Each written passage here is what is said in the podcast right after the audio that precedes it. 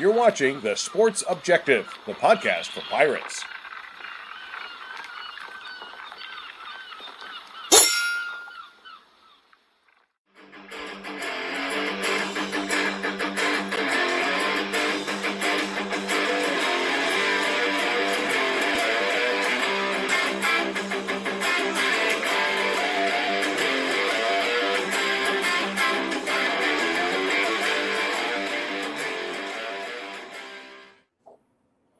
Welcome into Just Another Sports Podcast here on the Sports Objective Broadcasting Podcasting Network. I am your host, Kyle from LaGrange Barber, joined as always by my co-host, the one and only, ladies and gentlemen, from Alaska, North Carolina, a.k.a. Virginia. It is the head coach of Northeast Academy, Mr. Stevie Fly. Stevie, how you doing? I'm doing good, bud. How you doing?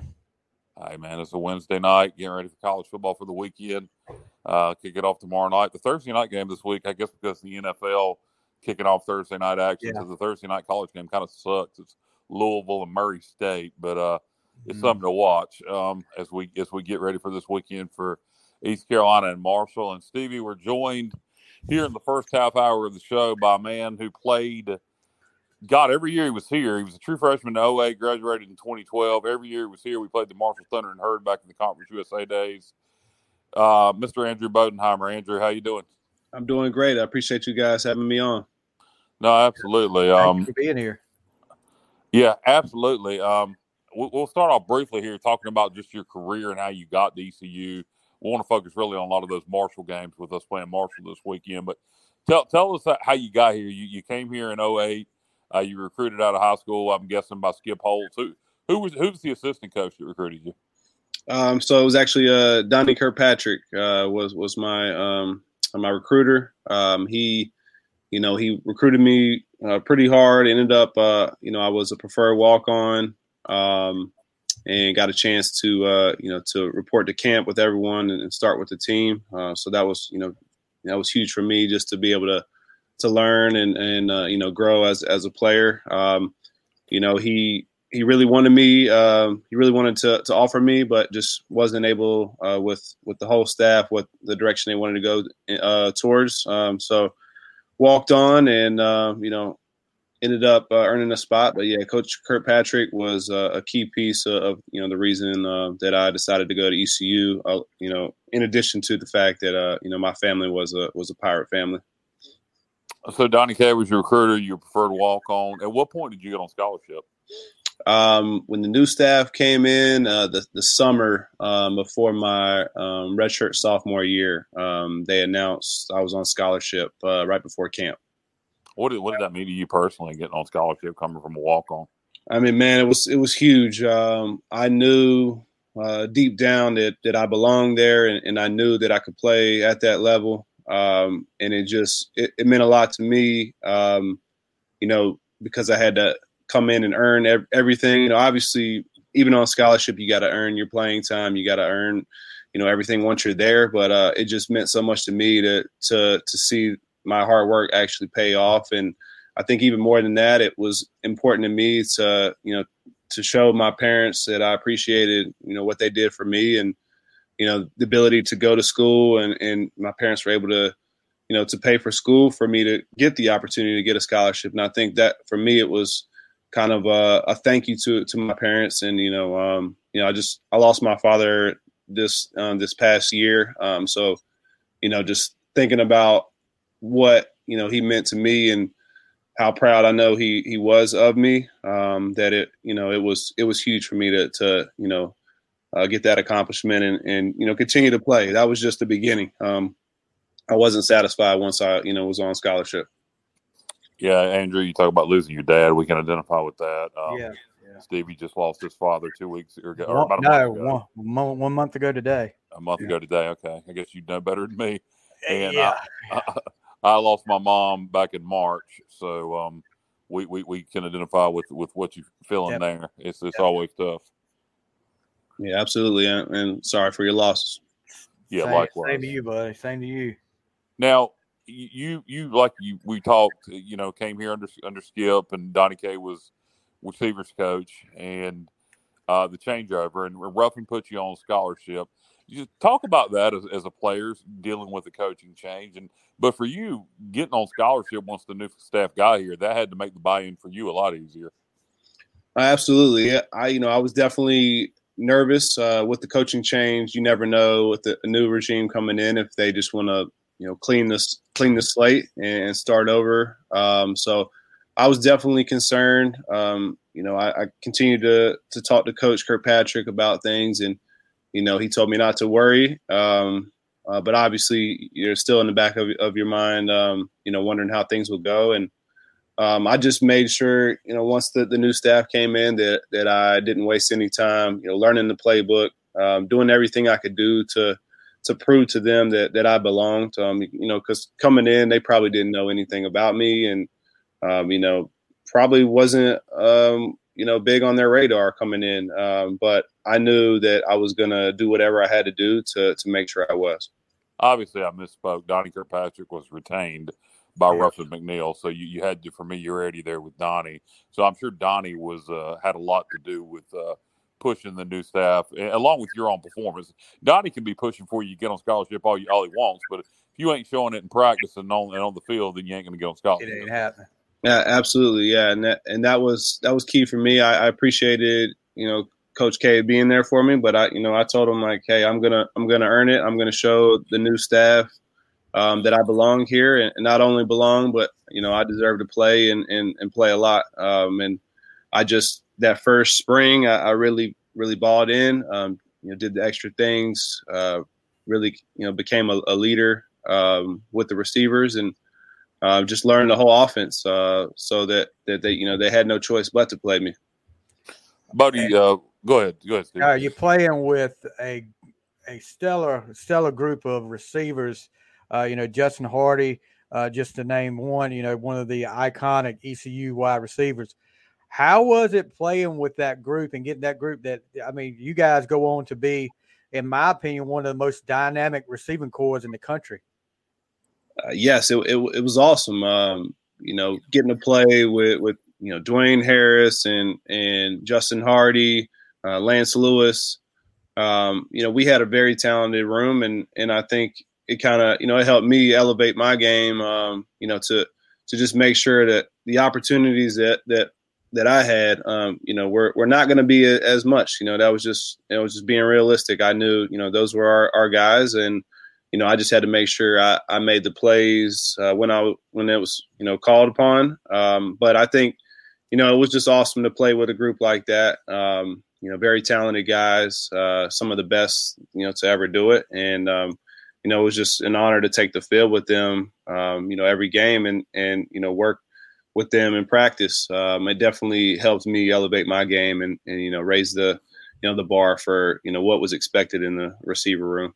When you saw Lincoln Riley come walk in here as your OC, I wasn't much older than you. I think at the time you were probably in your early 20s. He was, 26, 27? Yeah. How was it being coached by a coach that young? And then did you realize he was going to become what he became?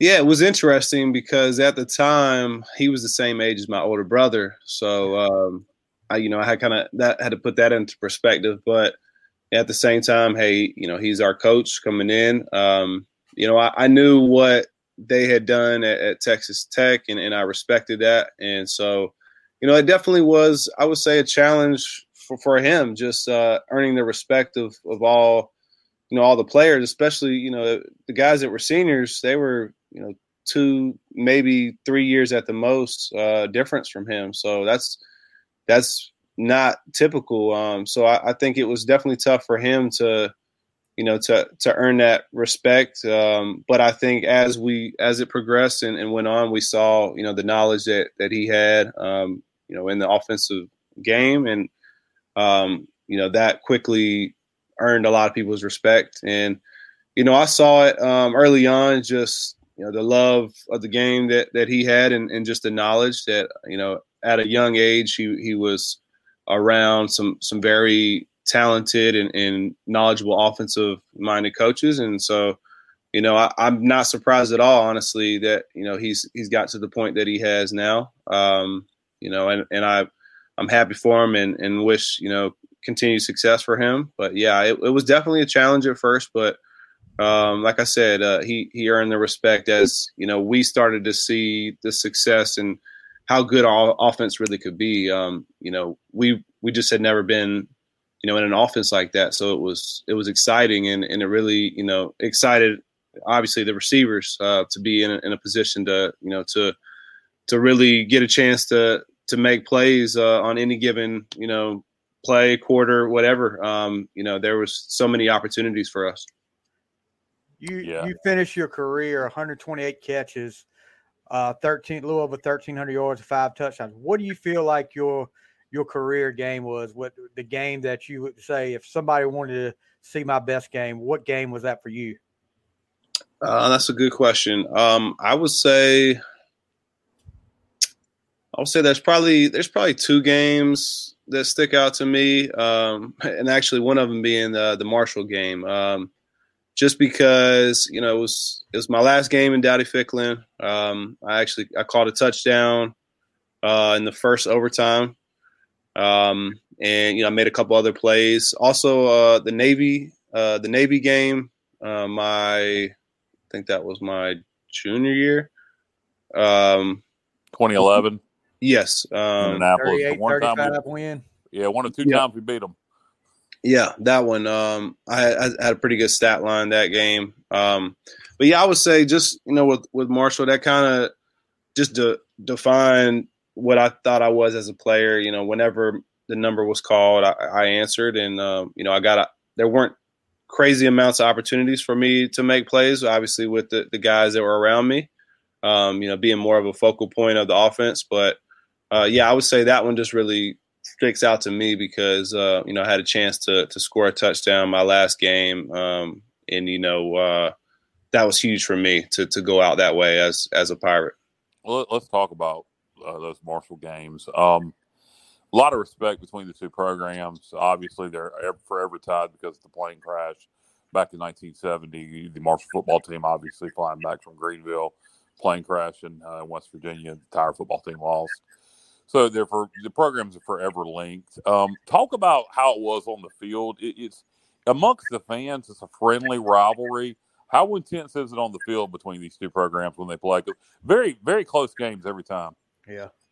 Yeah, definitely very intense. And I would say, you know, when I was first came in, Coach Holtz and the staff did a good job of educating us on, you know, the history of our two programs. And I thought that was awesome that, you know, it was important for us to know what we were going into when we traveled there, and just to understand, you know, the connection between the two programs. But yeah, I would say it was very intense. You know, it was two respected programs that have had a lot of success, and it was definitely very intense. And we always knew, you know, we were going to get their best, and they were going to get our best. You mentioned the 2012 game. I'm going to kind of we won't go into detail on each game. We'll just kind of skim over them. 2008, you were a redshirt freshman. I don't know how much you remember about that game. I guess you were on the sidelines. The 2008, we beat them in overtime in Greenville. Very low-scoring defensive slugfest. Do you remember that game at all? Yeah, sure do.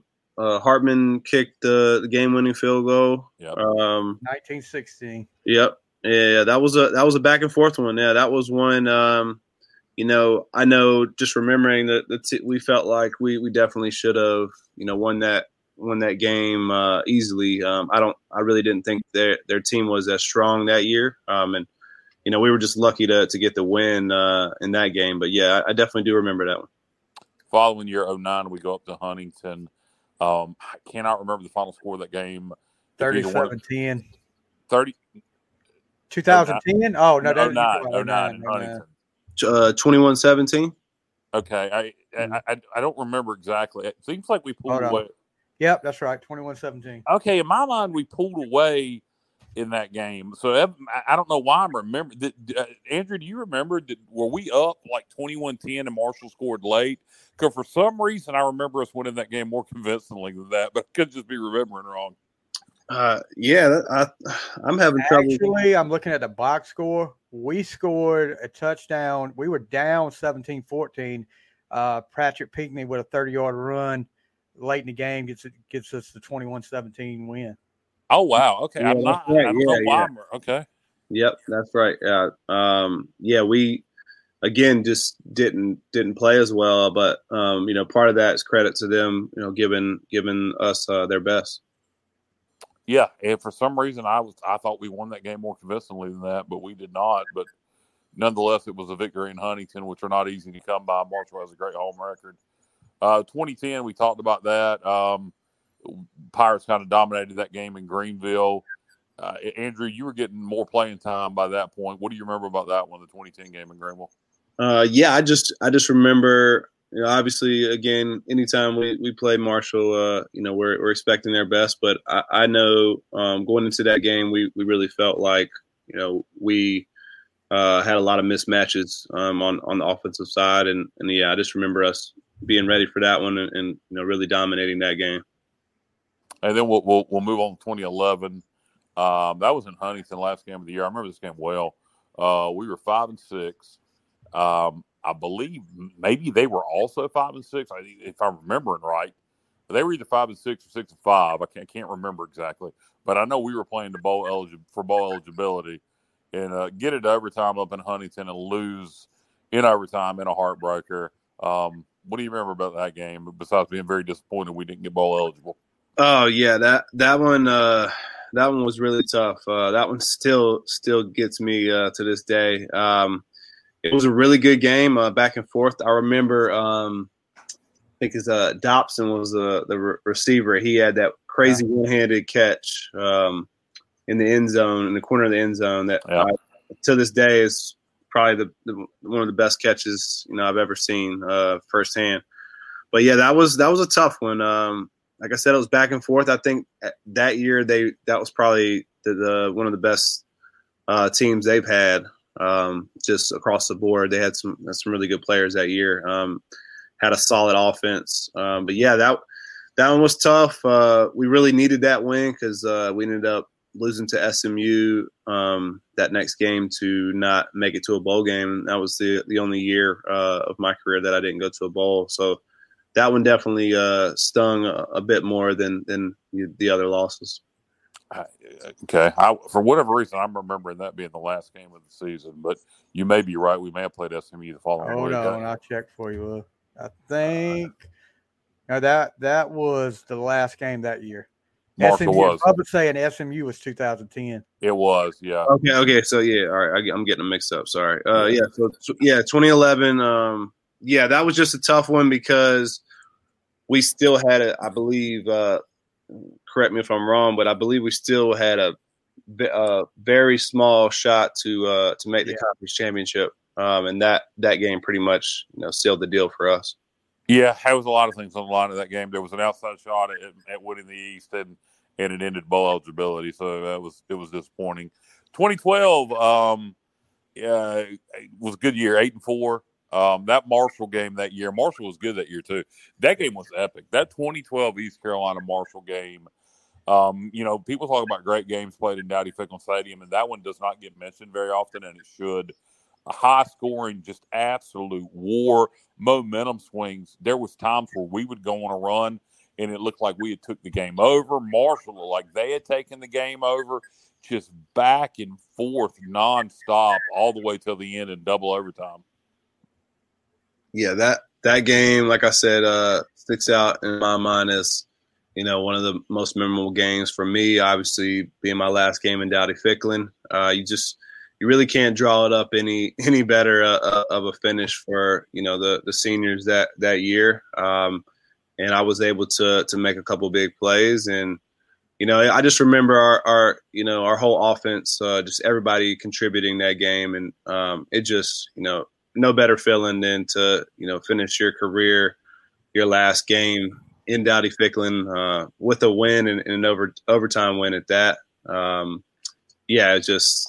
was awesome. Like I said, you just can't draw it up any better for your last game. Bodie, I've said this before, and I don't know, see if you agree with me. of games that weren't sellouts, the second half of that game and overtime is one of the loudest crowds I've ever heard in Dowdy-Ficklen Stadium. Do you remember how loud that crowd was? Oh, yeah. Yeah, it was so loud. You know, the atmosphere just – you know, overall, Dowdy-Ficklen's always been great. And, you know, I've played in a lot of stadiums.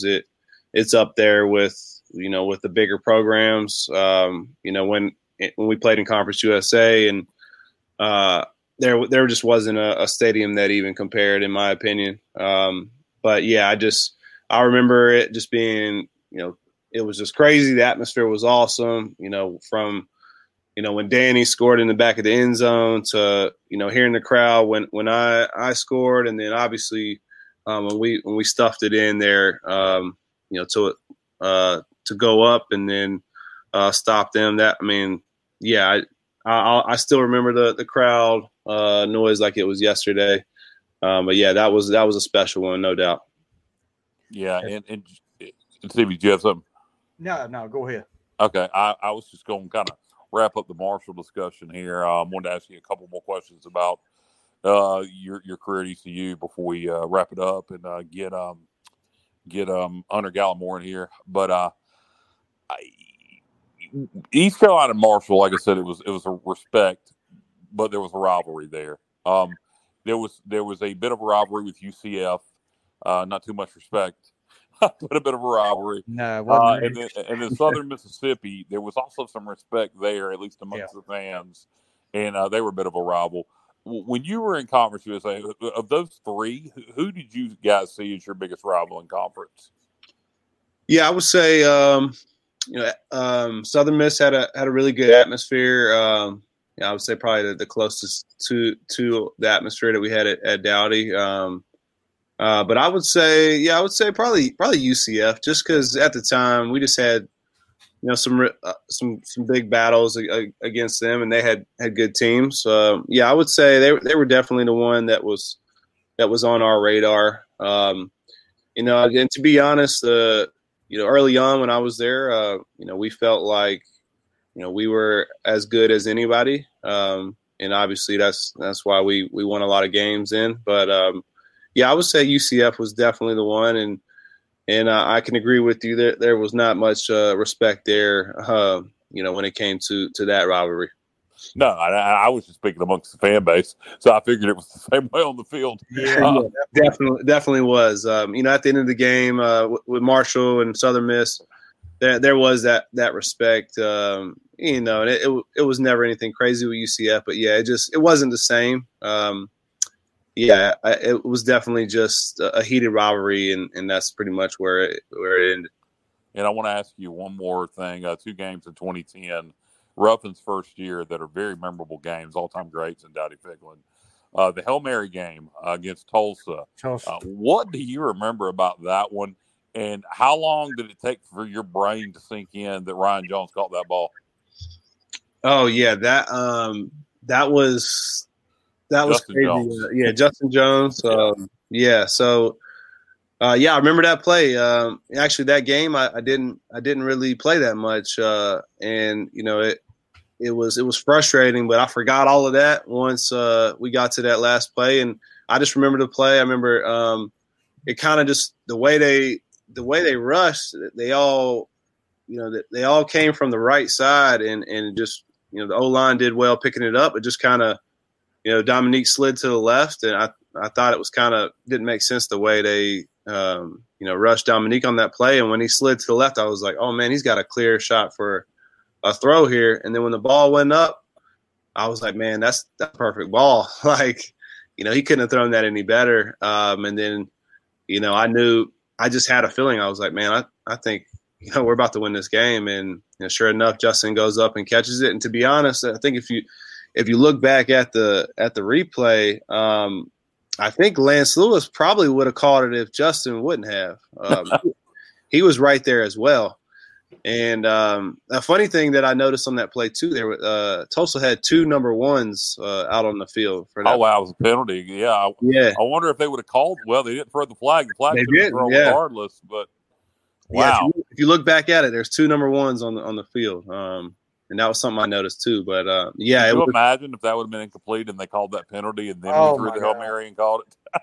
Yeah, I know it was crazy, but yeah, I just remember as soon as the ball was caught, we all just sprinted onto the field and dogpiled in the end zone. And I mean, what a way to start the boneyard off with a Hail Mary right there in front of the student section. Yeah, and then the last game I wanted to ask you about, unless Stevie had something else. No, it's a rare Sunday afternoon game. Yeah, that's right. It was a Sunday. Yeah, it was. So that's Tulsa game. Another one from the 2010 season. NC State came in here, you know, with Russell Wilson playing quarterback, and Pirates beat them in overtime. David Magazu with the interception. What do you remember about that one? Oh yeah. So Damon, he was my guy. That was my roommate. At the end of my time.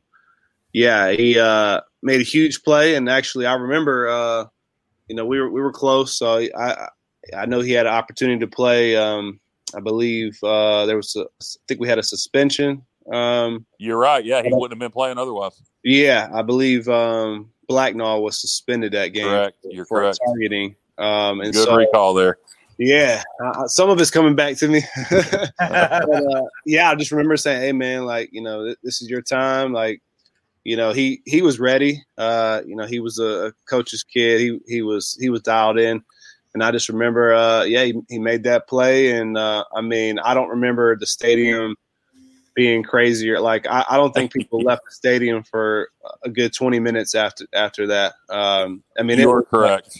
It was like Halloween, you know, around campus and downtown after that too. It was crazy. But, yeah, I mean, just huge. You know, they didn't really give us a chance. You know, it's Russell Wilson. And, they had a lot of NFL guys on that roster on both sides of the ball. And we came out actually really pretty much dominating them. And they got back into the game. And, you know, it's just one of those rivalries like, you know, I'm always going to remember that game. You know, it's NC State, but you know, just more importantly, it was on our home field. You know, that was big for Coach Ruff, and just you know at the time for recruiting as well. But yeah, just a very memorable game, and it couldn't have the interception couldn't happen to a better guy in Magazu, who's now a college coach. And I believe he's out at UNLV. Good luck to Coach Mags. Maybe one day he'll be back in Greenville. But no, a bunch of great memories there, and obviously the memories from Marshall. The 2012 game, your senior day, as we mentioned, was a very special game. Hopefully, you know the Pirates. I hate keep mentioning this because I don't ever remember being talked about very much. But people keep talking about it this week. Marshall's never won in Greenville, believe it or not. So let's hope it stays that way for Saturday. Are you still following the program, buddy? Yes, I haven't been able to get back to games as much. I put on music shows and work in the festival industry, so busy a lot on the weekends. But I'm actually planning on coming to the game this weekend. As long as I am healthy, I'm sure you guys can tell I sound a little sick. But, yeah, I definitely keep up with the program. I'm always going to be a Pirate to the core. What's going on with your health?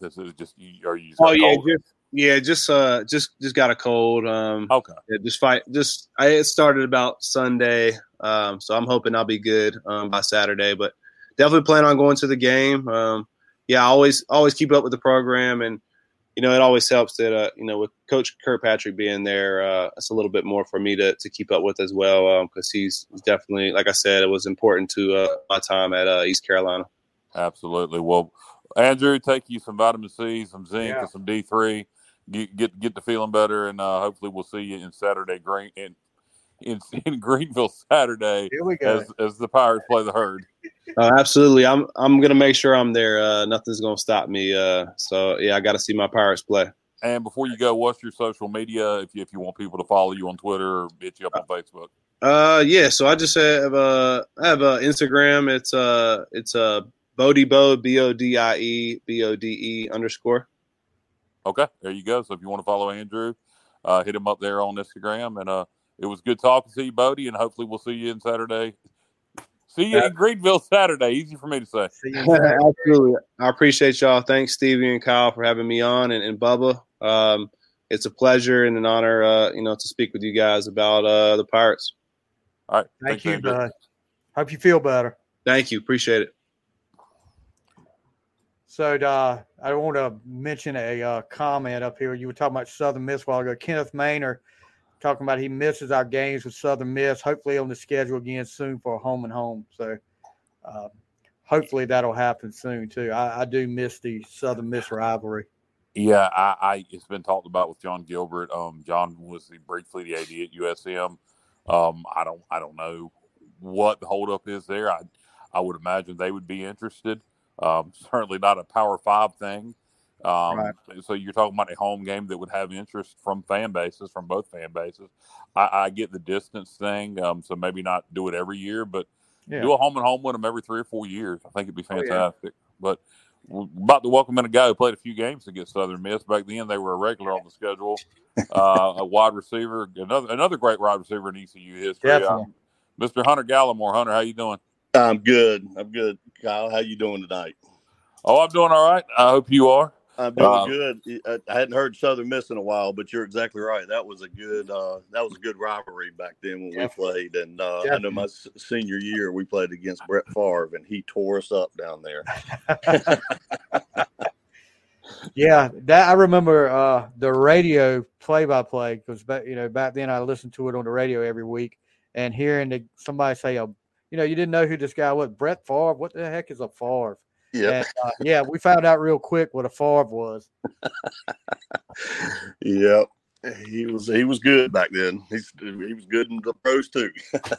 he made a decent name for himself in the pros. Yep. Yeah, absolutely, Hunter. We're going to talk about your career here at East Carolina. So we'll start off with the basics. Who recruited you out of high school, and how did you end up in Greenville?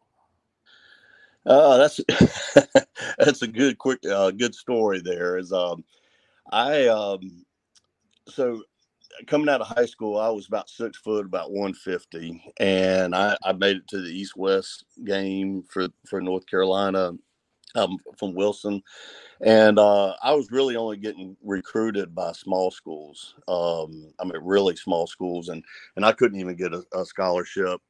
And so all my buddies were moving down here to Wilmington to go to school. And I said, I'm done with football. I'm just going to come down here to Wilmington and get an education and hang with all my high school buddies. And then during the summer, before I came down to Wilmington, was supposed to come down to Wilmington, I got a call from East Carolina, and it was, it was Art Baker back then. And apparently whoever the coach was that was covering the Wilson area he was getting fired, and he did not tell East Carolina really about me. And so Art Baker called me up and was like, Hunter, we apologize. We did not know really much about you. We don't have any more scholarships left, but we would love to, for you to be a preferred walk-on. And I decided at the last second to, give it a shot and come to Pirate Nation, and I'm glad I did. And so I decided not to come down to Wilmington, and the only other school that I came close to getting a scholarship, and believe it or not, was NC State. Oh wow! And Sheridan called me. I never forget. Sheridan called me right before my senior year in high school, right before New Year's, and said, "Look, we got one scholarship left. We're going to give it to this guy down in Georgia. He's a receiver, and if he doesn't accept, it's your scholarship.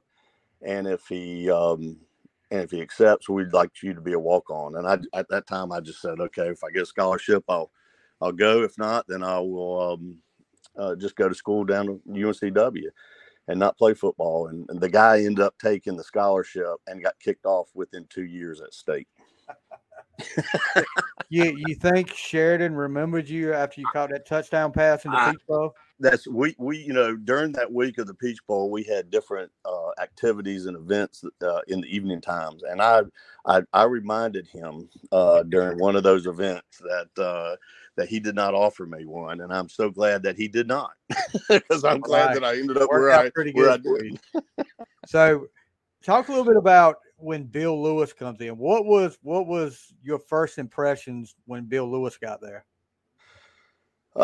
He was a great motivator. He was a really good motivator when he came in. He brought a lot of talent on the coaching staff. He had Mark Richt, that coached at Georgia. He was here for a little bit, and so and obviously he had at Logan. He brought Logan in, and so he did a great job motivating the team, and that was his strong. To me, that was his strong suit.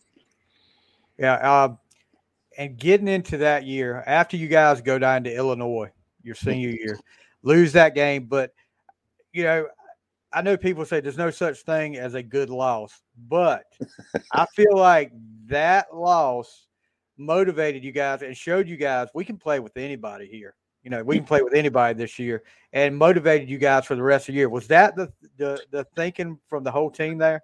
You're exactly right. I mean, we felt like we could, we don't know if they wouldn't have called that penalty, the excessive celebration penalty on us, if we would have won the game or not, but it sure would have put us in a much better position to win the game. And so we kind of felt like we got robbed of an opportunity, not robbed of the game, but just got robbed of an opportunity to see if we could win the game. And so, obviously we did not score on the last drive, and I think we were all pretty close. All the guys were pretty close, and so we did use that as a motivational tool for the rest of the season. You talk about using the Illinois game as a motivational tool. At what point during that 91 season did you guys as a team realize how good you were, or did you know it going into that game? No, I thought we were good, but I didn't think we were that good. And then, the confidence just kept on growing throughout the year, obviously winning each game and the way that we won it and the teams that we beat, Syracuse winning up there and coming back to flying into Kinston and having all the fans. I mean, it was, I never forget the pilot came on and said, "Hey, y'all gonna have a little surprise when you land. There's some people there." And we were like, "What? Really?" And so, we landed and it was great. There's just, I don't know how many hundreds and hundreds of people there when we got off the plane, which was great. And then, we, kind of had South Carolina at home win that. And so our confidence just kept on growing. And then obviously when we beat Pitt at home, and that was one of the most exciting games. Besides the Peach Bowl, that was one of the most exciting games. And so I think right after that, we knew we could probably hang with anybody the rest, on our schedule. Two things from what you just said that I wanted to mention. You talk about flying back into Kinston and seeing the crowd and the pilot coming over and talking about all the people there. Hundreds of people, I've seen videos, pictures years later. Think about it. This is 1991, guys. There's no social media. Right. There's no fifth quarter call-in show. How in the hell did that get organized? That's a good question. I don't know, but I tell you what, that was our first experience with something like that, and that was a huge boost to our confidence. And just, you're right. With no social media, how did everybody know to go to Kinston when we were flying in the middle of the night? No, there had to be a lot of phone calls amongst Pirate fans. Yeah, like I said, there wasn't even no fifth quarter college show back then. So, another thing you mentioned, that South Carolina game. You kind of had the put away touchdown in that game, didn't you? I did. I still get. I did. We had a little 6-yard out called, and I was able to jet Blake threw the ball to me, and I was able to put a little move on the guy, and I ran down the sideline, and bless his heart, the Jeff Charles. He and I still up until the last. Every time I would see him, he always gives me because. He said on the announcement, he said, "Of all people, it's Hunter Gallimore running down the field for a touchdown." And he did. of all people, and he didn't mean it mean. He was just, and so he and I for 20 something years have joked about that. Every time I see him, he said, "Hey, Hunter Gallimore of all people." Jeff was great. I'm glad you guys had that memory to joke back and forth with each other. Yeah, severely missed. But that was a good. That was a good win against South Carolina, because that was a huge rivalry against, for us. And I had gotten walked down about a year before. We had did a trick play down in South Carolina, and I caught the ball, and I thought I had a touchdown, and the guy walked me down on the 5-yard line, and I caught so much grief from the coaches and everybody. So it was kind of good to get them back. In Greenville. This is a good question. Bubba may know the answer to this better than any of us three. But that South Carolina game, is that the first ever time the goalpost came down in Greenville? I'd love to know that. I know that they did after the South Carolina game, Hunter. I'm sure you remember that. But I wonder if that was the first time ever that happened. Bubba may have the answer to that, but we'll wait for him to tell us, and we'll move on. Stevie, go ahead, man. So. I've talked to a lot of guys from that Peach Bowl team, and one of the questions I ask all of them: you guys go, you get the big win over Virginia Tech, then you follow it up with end of the year, you beat Cincinnati, so you're 10-1. Are you guys worried? And I always look back at that 1983 team that lost 3 games by 13 points and didn't go to a bowl game. Are you guys worried that you're not going to get the respect you feel like you deserve and get to a there wasn't 50 bowl games back then. Right. You played on New Year's Day or after, that was the cream of the crop. Did you guys feel like we might get disrespected here and we might not make a New Year's Day bowl game? I think you're right. You're exactly right, because back then it was, if you played on New Year's Day, that was big. Yeah, that was cream of the crop, and so yes, we were kind. I mean, I do think we were kind of a little nervous about that. If we were not going to get disrespected, not get a good bowl game, and so that did go through our mind. And so it was a pleasant surprise when they announced it, and especially against NC State. Cool. When I heard that, I was like, "Oh wow, this is going to be good here," and it did. It was. Talk a little bit about that atmosphere, like. I always like to ask, when you came out of the tunnel that first time at the Peach Bowl, what was it like on that field? I mean, how electric was that field? It was. You saw a bunch of Pirates, obviously a ton of Pirate fans, and that that did get us motivated. The fans through the whole season, kept us motivated. And they continued it on down in the Peach Bowl. Great support down there, and just great atmosphere, playing in Fulton County Stadium. The last I believe we were the last football game ever played in that stadium, and so the fans really helped us out and got us motivated. Hunter, one thing I've always wondered about that 91 season, the Peach Bowl, and I've asked several players. Dave Hart would probably be the person to have the answer to this question, but do you remember what other bowls? There was about 25 bowls out there at the time. Do you remember what other bowl opportunities we had if we didn't get the Peach? I think the Peach was our biggest opportunity. But was the Independence Bowl or the Liberty Bowl ever brought up? Do you remember? That's a good question. I don't recall, tell you the truth. I think you're probably right, though. I mean, I think, Liberty Bowl or something like that was probably in the back of our mind. But we were hoping for a much bigger bowl, which we got. So, but I can't recall right off the top of my head. Okay. This is another question for Peach Bowl time. Okay. You're down 34-17 late in the game. What is being talked about in that huddle? I mean, you guys, obviously the whole "we believe" theme that started after the Syracuse game and really hit its stride at Pitt. What are you guys saying in that game? Like, we can get back in this. Were you ever not confident you could come back and win that game? We were confident the whole time. I knew we could come back. Our defense was playing great. and, you know, which since our defense was playing so good, it got us motivated, knew that we needed to step our game up and play. And we knew we had the talent on offense to score the points. I mean, we had Luke Fisher and Dion and Clayton and Jeff Blake and, you know, Daniels. I mean, we had Cedric Bjorn. I mean, we had tons of skill players that could put points on the board quickly. And so we just knew we had we knew we'd have an opportunity to do that because our defense put us in a good position. Did you watch the field goal attempt by State? Did you watch the field goal? I did. I did. So I had to watch it, but I was so glad to see it miss. As somebody, you know, I kind of came on. That was around the time I was becoming a Pirate. I was a little younger than both of you guys. I probably got the worst health of the three. I was 11 years old, 91, and I know. I never remember seeing East Carolina playing in a tie ball game.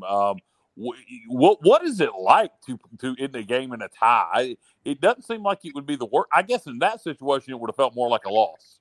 Yeah, I think in our mind, it would have felt like a loss if we would have tied. You're exactly right.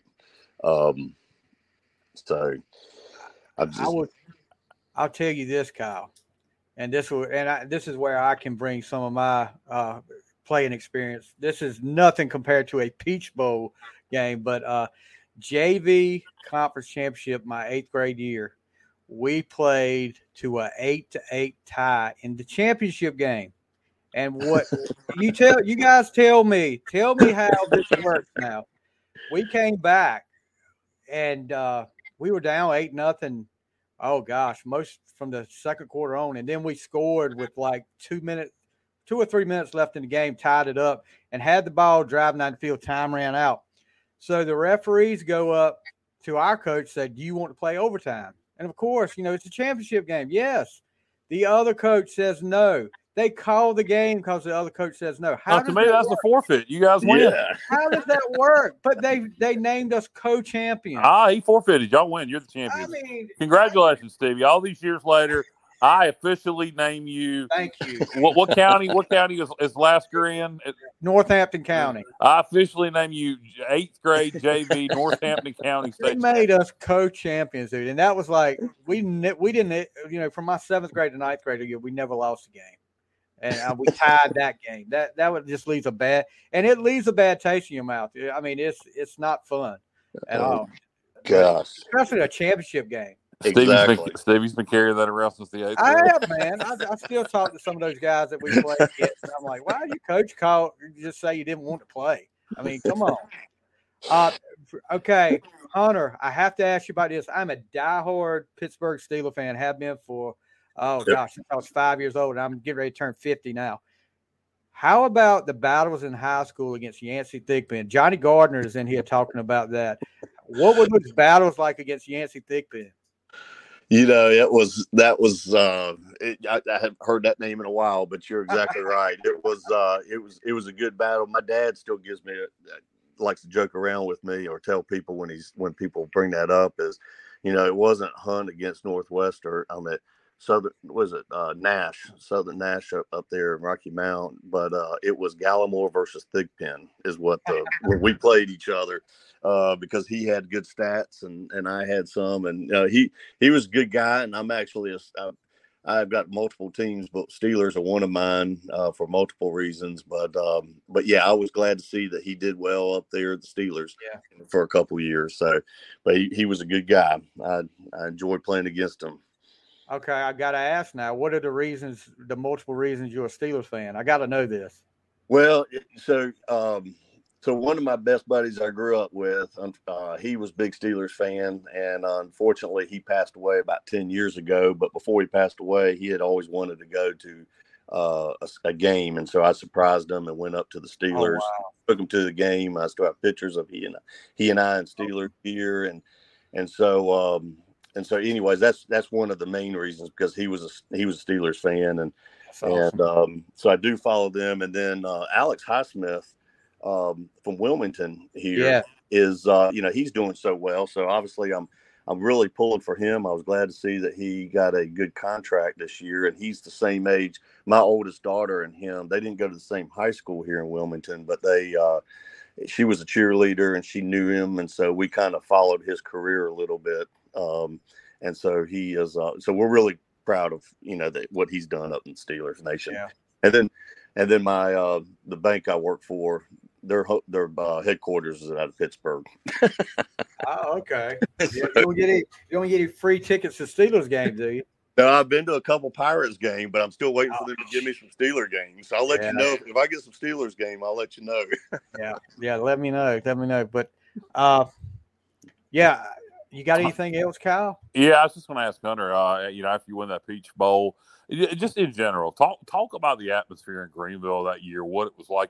You know, you guys not only is it the best team still in East Carolina history, you guys kind of became, you know, you guys were Boise State and TCU and Utah, mm-hmm. all these schools that would do it later and crash the BCS or Houston and UCF and Cincinnati in recent years. Unfortunately, all of them crashed it and then got to move up into bigger conferences. But you guys, we did it at East Carolina with that 91 team before anybody else did that weren't a traditional blue blood, that was an outsider, so to speak, that made it up to that New Year's Day bowl game. Talk about that aspect, you know, that in East Carolina, so to speak, had never done that in the modern era. And just what the atmosphere was like in Greenville. You guys were freaking celebrities.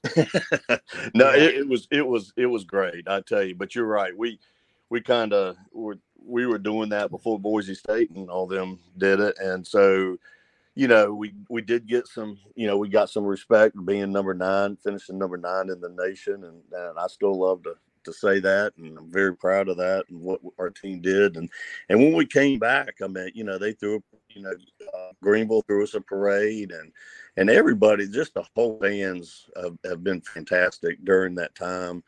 We'd go out to dinner. My wife now, my girlfriend back then, we'd go out to dinner, and it was, you know, people would come up to us, and we still have people come up to us. You know, people remember that season, and I'm involved down here in Wilmington. I go to the local Pirate Club meetings here, and so it's still brought up quite a bit, and which I'm happy to talk about it. I'm very proud, but the fans just have treated all of us very special through the years. Hunter, we appreciate your contributions and everybody on that 91 team, and you'll never be forgotten. But I hope one day the day comes where we have a team to talk about that finally puts that team as a memory instead of everybody trying to live up to those expectations. Kyle, I agree with you. I agree. I hope that day is, you know, comes soon, because I would love to see it. Yeah. Before we let you go, though, you know, Hunter made the trip to the big house, and what was it like at the big house? First of all, what was the atmosphere like at the big house before we talk anything about the game? The atmosphere was good. You know, it was, I will say, I came home, I went up there with some buddies and came home, told my kids and my wife, they asked me how it was. And I said, you know, the tailgate was great. Being in the game, the fans that we were sitting around, we were sitting fairly close to the field. And so we were surrounded by Michigan fans, and everybody was very polite to us. Tailgating people would come up and say, you know, hey, welcome to the big house, and welcome to Ann Arbor, and so they were good. But, you know, obviously they didn't feel threatened by us, so they I mean, if we were Ohio State, they probably wouldn't be doing that. It would have been a whole lot different. But the but, you know, it was so they, everybody downtown Ann Arbor was nice the whole weekend we were there. The one thing that I'll say, and Michigan fans will probably shoot me, but, you know, it was a great experience to be there and say, hey, I've been to the big house. But that field is interesting, because when you walk up, and, you know, I played at some, you know, South Carolina, you walk up and you see that stadium, seat 90,000. I mean, you just see it coming up from the ground, and it's impressive. Even in Greenville, I mean, you see our stadium, it's impressive. Virginia Tech, because you see the stadium from the ground up. Yeah, there's dug in the ground. There's dug in the ground. And honestly, I did not realize that their field was. So what you see when you come walking up to the ground level is a four-story press box. And that's what you see. It looked like an office building. And so that's what you see. And then you walk down into the hole, and then you're in that big fishbowl. But it's impressive to be there with 110, but it just didn't have the wow factor when you walk up to it, just because you didn't see it. You couldn't see how big it is. Yeah, we had a Michigan, I don't remember what publication he was from. He was some beat writer, really nice guy on from Michigan a few weeks ago. And he told us that in advance, that when we walk up to the stadium, we're going to be shocked that it does not look big at all from the outside. And that what you described, when you walk down in it, then you see the size of it. But from the outside, it's not impressive. Yep. So. But it was good. I mean, I'm glad I went, and I wish we could have, our defense looked good. Offense, I think, has got a little work to do, but I think they had it. They'll be prepared this week against Marshall and for the rest of the season. Yeah, let's hope so. Need to try to get a Vic this weekend. Ain't nobody going to be taking any moral victories from the Marshall game, so this is, win or lose time. Yep. But, Stevie, did you have anything else for Hunter? That's it. I just want to thank you, Hunter, for coming on. We appreciate you taking time out of your schedule to come on and talk to us for a little while. No worries. Hey, I appreciate you all three, and thanks for having me on, and I'll be glad to talk anytime. All right. Appreciate it, Hunter. All right. Thank you, guys. Appreciate it. All right. Have a good one. Well, Stevie, we'll do a couple more things here before we get the show over with. Everybody stay tuned, because everybody's favorite part of Just Another Sports Podcast is still to come. It's our top five. It's going to be the top five favorite wide receivers in ECU history, which may be the toughest list we've done yet. Because there's a lot of honorable mentions. I'll put it that way. Yeah, I didn't do as many honorable mentions on mine. In fact, now that I look here, I see I did a top four. So I left somebody out. I don't know who I had a tie. So I got it. I see who I left out. It's actually my number one. I forgot to put it up there. I just mentally, but all right. So we'll go ahead and do that. Then we're going to break down the Marshall game briefly. But so we're going to do this from 5 to 1. Steve, we're going to start off at number five. My number five favorite wide receiver in ECU history, and he would be higher on the list because he did set the all-time receiving record. But he can't be any higher because old Scotty Moe, he didn't play on very good teams at the end of his career. But Zay Jones obviously set the single season receiving record at East, or all-time receiving record, whatever it was. He set the NCAA record. Yeah, at East Carolina. He broke Justin Hardy's record that had it before him. So number five on my list is Zay Jones. He'll come up later in my list. Number five for me, favorite. And I'll put this guy there, not just because of his performance at ECU, but he also, my daughter, her first ECU game was the Carolina 70-41 game. Mm-hmm. And we're walking around outside the stadium before the game. And this guy comes up and, this is a big game. This is the Carolina game. So you want to show out this, but Trayvon Brown came out in uniform and sat there and took pictures with my daughter. And she immediately became a big fan of him. I think he caught, was it 2 touchdowns that day? And And Trayvon Brown's a guy that he completely slipped my damn mind, Stevie. I mean, crap. I mean, we were, the people that were with us, and we were telling her, I said, you must have gave him a good luck charm for him. He caught 2 right there in a right there early in the game. Well, to be fair, I think I called a touchdown pass in that game. I'll tell you this. What's his name? Kurt Binkert? You remember he was the backup? Yeah. I saw him on TikTok. He's on TikTok. And he does, he plays, Madden live. And he explains a lot of things on there. And he was live the other night. And I put up there, ECU 70, UNC 41. He said – and he glanced over there. He said, "Yeah." He said, "I scored the last touchdown in that game." Said, he did. We won 70, and he sure did. And would have been a great quarterback here. Ended up doing well at UVA and played in the league for about 2 years. Yeah, but unfortunately, injury, and then they fired Ruffin.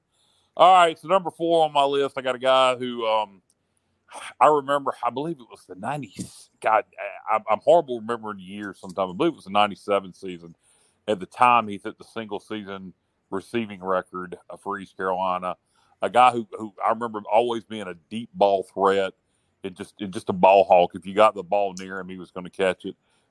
So number 4 on my list is Troy Smith. Oh, yeah. Yeah. And I know another Troy Smith. That's why that was always kind of interesting for me to see Troy Smith out there on the field. He was actually my basketball coach in middle school. But a different one. Yeah, you know, well, obviously, I mean, he would be. It would be pretty weird to see, a guy. Stevie, I forget how much older you are than me. So number 4, I got a tie, and no, not blow it. And I could have done it while he was in here, but he was one of them. I always thought he was the working man's receiver that year for that '91 team. Managed to make some big plays when we needed it, big time plays when we needed it. Scored that touchdown right before the half in the Peach Bowl, but Hunter Gallimore. And then on the other side is probably, I guess receiver / kick returner, Dwayne Harris. I mean, explosive. We had a lot of explosive players during that time, between Dwayne and Chris Johnson. I mean, but Dwayne would be tied for number 4 with me with Hunter Gallimore. Yeah, 2 very good choices there. Dwayne will be coming up later on my list. And number, where we at? 3. At number 3 here, I got a guy that became a hell of a man. Great high school football coach down in Florida. Played for the Miami Dolphins. The man who pulled the yellow towel out of his pants and waved it around in the end zone against NC State in 1996. Got a penalty, and Steve Logan never let it live it down. One of my favorite wide receivers of all time, Mr. Larry Shannon. Yeah, was he trying to do like the Pittsburgh Steelers deal? He just had it in his head he was going to do that, and it got the crowd hyped up. But we got a penalty for it, but it didn't matter. Well, anyway, my number 3, and this is a guy. No comments on Larry Shannon. You know, Larry Shannon. Yeah, he was. I mean, you pretty much said it all. I mean, okay. If one of the played with the Dolphins and I believe the Raiders, goes on to have a pretty good NFL career. Yep. But you said it all about Larry Shannon. I mean, he was a big time receiver for ECU. Yep. Number 3 for me though, and I, you can tell I've been a Pirate fan since 82, but that 91 team left a big impression on me. And this guy, not just because of how he played on the field, but I, got to talk to him on the Final Score on my other podcast, and just a great guy. I mean, he's checked on. When my wife was sick in the hospital, he called to check on me. He's called to check on me several times. When I was sick with COVID, he called to check on me. I'm talking about Deion Johnson. Awesome. I mean, and only played 2 years at ECU, but I think he was one of the heroes of that Peach Bowl team. Of course, the punt return late in that game against NC State, and the Peach Bowl would set up another score. But, yeah, Deion, not just because of the player, because of the person, and I think a lot of Deion. No, yeah, I like that he called you about your wife and when you had COVID. That's pretty awesome. Yeah, Deion was a very, very electric player, big playmaker. Hey, what appropriate name, Deion, huh? At not number prime, yeah, not prime time, but pretty damn near it. Number 2 on my list is a guy who was a walk on. We had 2 other walk on receivers on the show tonight. Yeah, that ended up being a scholarship guy and set some NCAA records under the Lincoln Riley offense in the slot. This dude was a beast, and that would be Mr. Justin Hardy. Justin Hardy, number 2 on my list. Yeah. Justin is going to come up in just a few minutes with me. So I think I just gave away who my number 1 was. But anyway, number 2, you talked about him earlier, Zay Jones. I mean, you're talking about 2 guys that benefited greatly from that Lincoln Riley offense. Set the NCAA record for receptions, having a pretty good pro career. He's up there in Jacksonville now. So hopefully him and Trevor Lawrence can start hooking up for you Jacksonville fans. But, Zay Jones is my number 2. Yeah, Tony Khan actually just heard he was friends with CM Punk and fired him. Wrestling fans will get that. Nobody else will. Yes. Number one on my list, in my opinion, and opinions vary, the best football player I've ever seen in East Carolina, and that'd be Dwayne Harris. Yeah. From a competitive standpoint, from a playmaking standpoint, from just individual effort standpoint, whether it was that receiver, whether it was special teams, punt returner, kick returner, I even used a running back a time or two, but primarily a wide receiver. Dwayne Harris is, I think, the best player in the history of ECU football. And I know a lot of people are going to turn their nose up and disagree with that, but he's got to be in the top 10, just period, best players to ever play here. Just a competitor, just relentless, and would always step up in big games. Yeah, definitely. You know, like I said, explosive and could do it so many different ways. I mean, and the professional team saw that too. Yep. They saw that speed. They saw he could do so many different things. And, you know, Dwayne Harris, when he got in the pros and especially about kick returner, punt returner, he was always a threat to go all the way. And, I mean, I won't turn my nose up at what you said about he could be the best player in Pirate history. I won't turn my nose up at that. And can you remember his hometown, and tell me what wrestler is from his hometown? Where's he from? Well, you'll know the wrestler wants to tell you the hometown. Okay. Stone Mountain, Georgia. Jake the Snake. You got it. Yeah, of course. And who is your number one, Stevie? I think we already know. Justin Hardy. I mean, what a great story. A guy comes on as a walk-on, gets a scholarship, and, you know, works his butt off and gets that scholarship, and then goes on to set the NCAA record for receptions. And I honestly, to this day, when he went to Atlanta, when he got – I don't know if he got drafted or was signed by Atlanta – I wish he would have had a chance that first year to go to a team that didn't have so much depth at wide receiver. I mean, you had Julio Jones, you had Roddy White, and it was somebody else there too. He was always, and he was played a lot of special teams, but I would love to have seen him get a chance to be, you know, maybe in that wide receiver 3 or wide receiver 2, and work his way up. I think with his work ethic and the way he could catch, I think he would have made a career for himself in the NFL.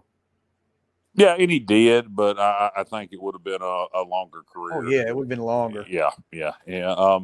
So we'll do the honorable mentions. I didn't do very many honorable mentions on my list. It would have went on forever. So I'm going to narrow them down. Yeah, I just did a couple here. Andre Allison. That's the one right there. Despite he might have been my top 5 if it wasn't for him deciding he was just going. You know, this was before people sat out bowl games. Yeah. But he would have benefited us better if he'd have sat out that bowl game rather than just decide not to contribute like he did in Florida. Yeah, but so he's on my honorable mention list. And I could have, you know, all these other receivers that I could have named, I just added one more. And this is a personal favorite. Nobody else would have him on their list. Bobby Good. I love Bobby Good. Bobby Good will, you know, the end of the John Thompson era, the beginning of the Skip Holtz era, that 2005 season, besides Andre Allison, he was about our only receiver that was worth it. You know? But no offense to anybody else that was on that 2005 team, but, you know, old Bobby Good, a white boy, you know, fun fact here, he is the nephew of Rick Stockstill. I don't know how many people realize that, but Middle Tennessee head coach. But right. Old Bobby Good was one of my favorite Pirates. I loved the way he played the game. He, you know, he didn't have breakaway speed, but if you got the ball near him, he would catch it. He had great hands. Yeah. I'll just quickly go through a couple of here. Damon Grayson was a great one too. Terrence Copper, T Cop. Yeah, we both may be remiss leaving T Cop out of our list there. That's Clayton Driver. That's another one that from that Peach Bowl team that didn't get his name called out a lot, like the rest of those guys, like maybe a Dion or Luke or Hunter, but Clayton Driver was a big part of that offense as well. Absolutely. Bubba's naming off some. This will be a good one for you. I know you remember this guy, Mitchell Galloway. Oh, yeah. Yeah, I thought he was coming on the show tonight. I wasn't going to say that. You guys got to realize all week we've been talking about Hunter coming on. And every time Kyle mentions when we were talking about it, he said, Mitchell Galloway, you going to get in touch with Mitchell Galloway. And I mean, maybe I need to get in touch with Hunter Gallimore. Maybe I do Mitchell Galloway. Maybe we need to call Mitchell Galloway. And you'll call him Hunter Gallimore. Yeah, right. Anybody who's listened to this show long enough knows names are not my strength. I will get names mixed up, people confused. I obviously know the difference between Mitchell Galloway and Hunter Gallimore, but just for whatever reason, I almost did it right then. Yeah, I know. He's got Marcellus Harris, Jason Nichols, and Lamont Chapel. Lance Ray, Lance Lewis. What about Walter Wilson? That's a little earlier Pirates. That may be before your time. Yeah, I know the name, but could not tell you anything about it. Well, if we're going to talk about receivers before our time, we would be remiss if we didn't forget to name Mr. Terry Gallagher. So we're talking about great wide receivers in ECU history. We've got to talk about from the Independence Bowl. That's before my time too, but I just named guys that, I went from the 82 on. Right. You had the Adams brothers too, Stephon, who goes on to have a pretty good career in the NFL, and then Amos Adams was another one. I always remember the Adams brothers. There was three of them: Calvin, Stephon, and Amos that played at ECU. I think it was three. I think all three were brothers. No, Bubba would know that better. Bubba, you know that for sure. He if he don't, he'll know somebody that will. I know two of them. At least two of them were brothers.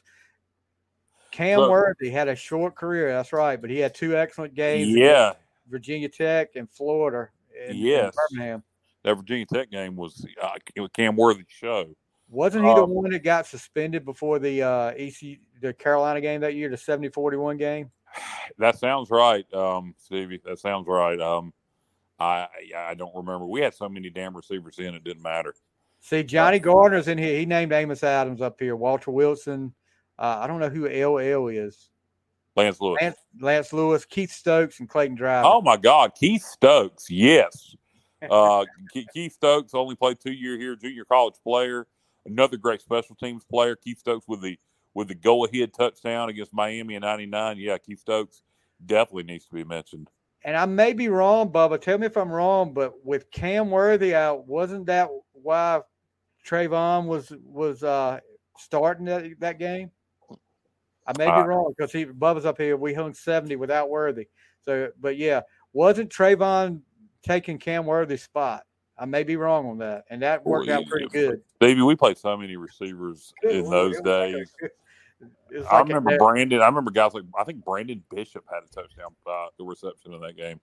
It was like I told you. I called a touchdown pass, but I dropped it.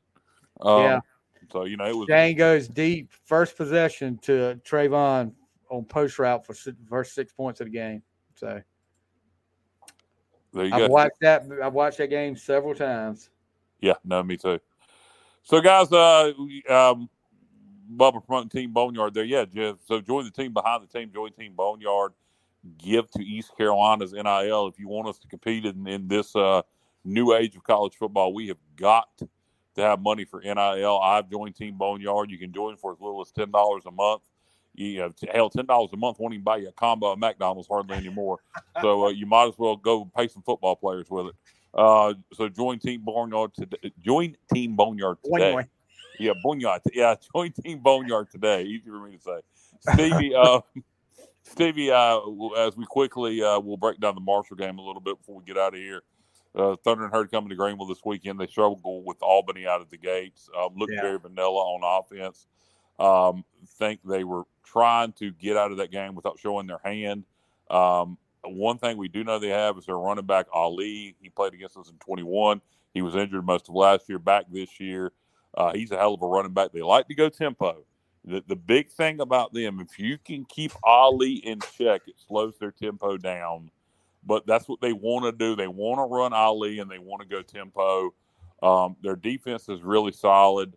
I think it's a tough matchup. I think it's a tougher matchup than people realize, not that anybody is overlooking Marshall. They are a 3-point favorite. But you know, I think the biggest difference between us and them is they know who they are. They have an identity. We have not figured out who we are yet as a football team. Going to be playing two quarterbacks still. You know, we're going to need to play really good on defense. We're going to need to play error-free football on offense, which is going to be hard playing two different quarterbacks. And we're going to need to play well on special teams to come away with this win. I think it's going to be a low-scoring ball game.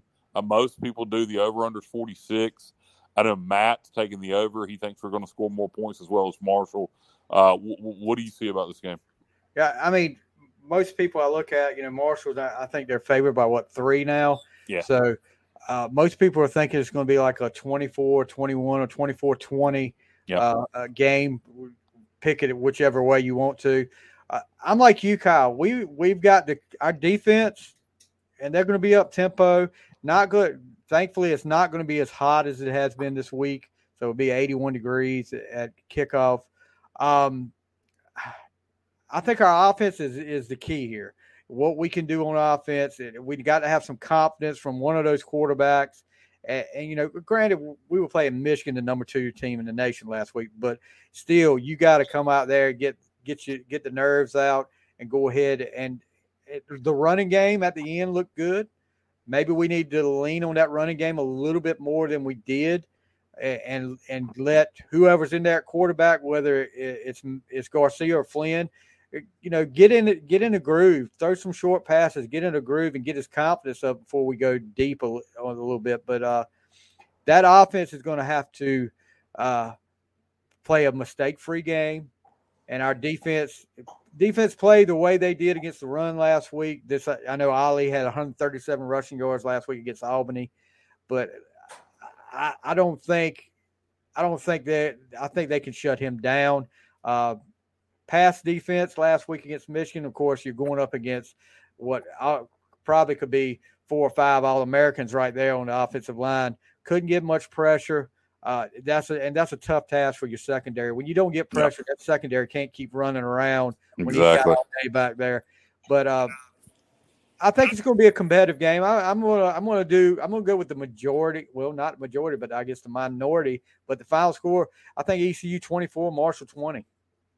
24-20. I'm not sure what the final score will be. I hadn't decided that just yet. I'm predicting overtime. We've had 3 or 4, I'm trying to remember, 4 overtime games in this series. GMAC Bowl, 2008, 2011, 2012, all went to overtime. So I'm predicting a 5th overtime game in this series. I'm not sure what the score will be, but I'm predicting the Pirates win it in overtime. Big special teams play. I got a feeling, whether it's a kickoff return for a touchdown, a block punt, or a long field goal, I got a feeling a big special teams play is going to come into play this week. Our special teams played great last week. They did, and it was good to see. That was our weak point last year, and glad to see coach and staff turn that around. Got to, though, when you don't know what you are on offense, you know, Logan used to always say to win a football game, you had to win special teams and something else, either offense or defense. Yeah, that was his philosophy. You had to win two of the 3 phases of the game. So you know, that's the only thing that bothers me about this week. And you know, I listened to the entire game streaming. The Pirate Radio Network did a great job. It was a great first game for that group. You know, it's not going to be Jeff Charles, of course, but. Yeah, they did a great job doing the play-by-play. Bubba's talking about Javis Bond has over 100 total yards of offense this week. Now, I'll tell you this. I agree. The end of the game, the third and the fourth quarter, he showed that speed. He showed that speed last week, and I think he's going to be a big weapon. That's why I'm saying maybe we need to lean on the running game a little bit more at first. I think we're going to see a lot of two-back this week. We saw some of it against Michigan. I think we're going to see a lot of it this week. I think we're going to see a lot of two-back sets. Bond had 47 total yards on 7 touches last week. So it means he needs to be touching the ball more. Yeah, he does need to get the ball more. So I think he's going to be a weapon we can use the rest of the year from what I saw against Michigan. Yeah, and that running back room, that is one room that has some depth. So the fact that he got that much playing time as a true freshman week one shows how damn good he is, and he's going to be fun to watch here at East Carolina, hopefully for 4 years. But in this day and age, who knows how long. Never tell. Yeah. Well, Steve, you got anything else? No. I mean, going to be there. First time I've been to a Pirate game in a few years. Okay, so you're going to be at the game Saturday. Yeah, me and my daughter will be there Saturday. So if you guys see me around, I don't know if you recognize this ugly mug, but if you see me around, be sure to come up and talk to me. We'll talk some Pirate football for a little while. Yes, Stevie, I might I'll get with you off the air and see if we can get together at the game, hang out for a minute. Oh, yeah. But I look forward to seeing you Saturday at the game and the rest of Pirate Nation. Hopefully we'll have a good turturnout. Weather right now is down to a 30% chance of rain last I saw. Yeah. So let's hope that keeps going down. Yeah. I want it to be completely cloudy with a 0% chance of rain. That would be perfect. That would be nice. That would be perfect. Although a little rain doesn't bother me when it's warm out, as long as it ain't a torrential downpour to feel good. Yeah. But just bring your ponchos and come to the game, guys. Don't be prepared. We're not talking about monsoons or thunderstorms. We're talking about a little rain. It's going to be warm. Bring a poncho and have some fun. Yeah. So, Steve, if you ain't got nothing else, we'll wrap her up. Yeah. And we'll be back. Let's talk about some of the other shows we got going on. We got to? All right. There we go. We got Sunday. We got Sunny and Cement. I thought that already happened. That was aired earlier tonight. They had their week 2 picks. Okay, it's so week 2 picks. So go back. That's in the archives. Sunny and Semenza week 2 picks. That is in the archives. You can check that out. Listen to it whenever you want to. We got the Pirate preview. That'll be tomorrow night. Or did we do that last night? That was Tuesday night. You had Keith Morehouse from WSAZ-TV in Huntington. Yeah, I remember. I talked to him. I was on there. Maybe it was Mitchell Galloway. I don't know. Yeah. So we had Moorhead on from up in the television station there at Marshall. Great guest. He's always a good guest. We've had him on several times. And also, this has already happened. This is in our archives. We have Absolute Empowerment, Jeff Conner show. It was Monday night. You can check it out in our archives. T-Cop was on there, and go back and listen to that. Each and every week, Jeff Connors has a great guest on. Check out Absolute Empowerment with Jeff Connors. And this week it was Terrence Copper. And subscribe. Please subscribe on YouTube. Like us on Facebook. Subscribe on Twitter or whatever you do on Twitter. X, whatever it's called. It's X.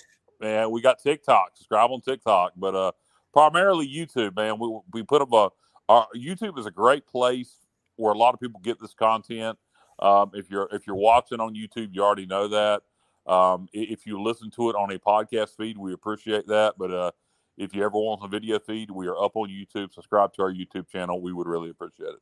Yeah, definitely check us out. and be sure to share with everybody that you think's a Pirate fan, or just if you're a sports fan, be sure to share us with you. And, get likes, follow, comment, and subscribe. YouTube and Facebook. Yeah, and I'll share a little more content. We got episode 2 of The Coach's Kid came out this week, this past Monday night.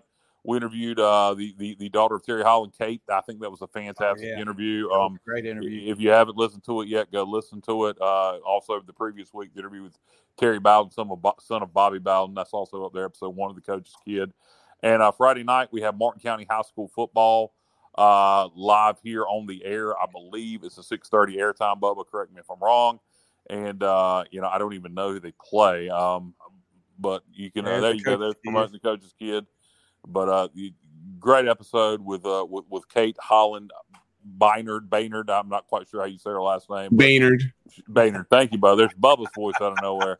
But, out of nowhere. She was absolutely wonderful. Tremendous cake. A lot of great insight on her dad. And it's really nice. What I took away from that interview, I had a lot of respect and admiration of Terry Holland, and it was nice to confirm that Terry Holland was the man I thought he was. Hey, how much would you pay for a pair of those pants up there in that older picture? No doubt. That was a thing back then, though. Check out the coach sitting there on the sidelines with his suit too. Oh man! Yeah, check out that head full of hair. Retro buddy. Yeah, check out Coach Holland's head full of dark hair there. Look, I was watching, when he was coach at Virginia, he was not well liked in my house. My mom is a diehard Carolina basketball fan, And, yeah, she would, you know, they, back in the days with Ralph Sampson, Othell Wilson. Othell Wilson was got my mom as close to saying a cuss word as I've ever heard before in my life. So, yeah, but he instantly became Terry Holland instantly became a good guy when he transferred over to ECU. No offense to Virginia, but my mom, I looked at him like, oh yeah, he's at ECU. Okay, I can deal with that now. I can deal with him now. He's a great guy. So it's funny how changing colors makes people think different things of people. Yeah, no doubt. And like Kyle mentioned, we will have Martin County football on Friday night. So 6:40. Bubba, I don't know what happened with me there for a minute there, but I could not do anything. I was totally frozen. But yeah, go ahead. It was saying your device for some reason was not available to reconnect as far as bringing you back on air, but we're good to go now. But yeah, 6:40 airtime as Martin County is hosting Southside, the Seahawks, coming to Williamston, and Dave and Harold Robinson will have that call for you. Again, 6:40 airtime, 7:00 kickoff on Friday night. I thought Dave said somebody was filling in for this week, Bubba. Has that changed? I believe that was last week when he was headed to Ann Arbor, but you may be correct. He may be. Not on the call on Friday night. He may have somebody filling in for him, but last week I know before the game got canceled, when it looked like the game was going to be played Thursday night, he was on the road to Ann Arbor, so Phil Woolard was going to call the game with someone. Okay. Perhaps Coach Robinson, I can't remember. Either way, just tune in Friday night if you want to hear Martin County football. Somebody will be calling the game. So, all right, guys. Well, if we ain't got nothing else, I'll wrap this thing up for Stevie Fly, Andrew Bodenheimer, Hunter Gallimore, Mitchell Galloway, and Bubble Rosenbaum. I am Kyle Barber, and this has been just another sports podcast here on the Sports Objective Network. Good night, everybody, and go Pirates. See ya.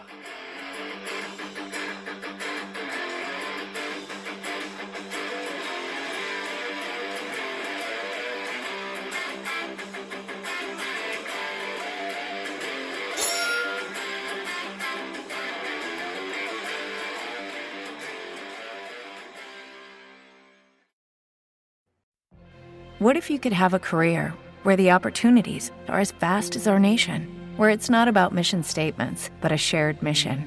At U.S. Customs and Border Protection, we go beyond to protect more than borders. From ship to shore, air to ground, cities to local communities, CBP agents and officers are keeping people safe.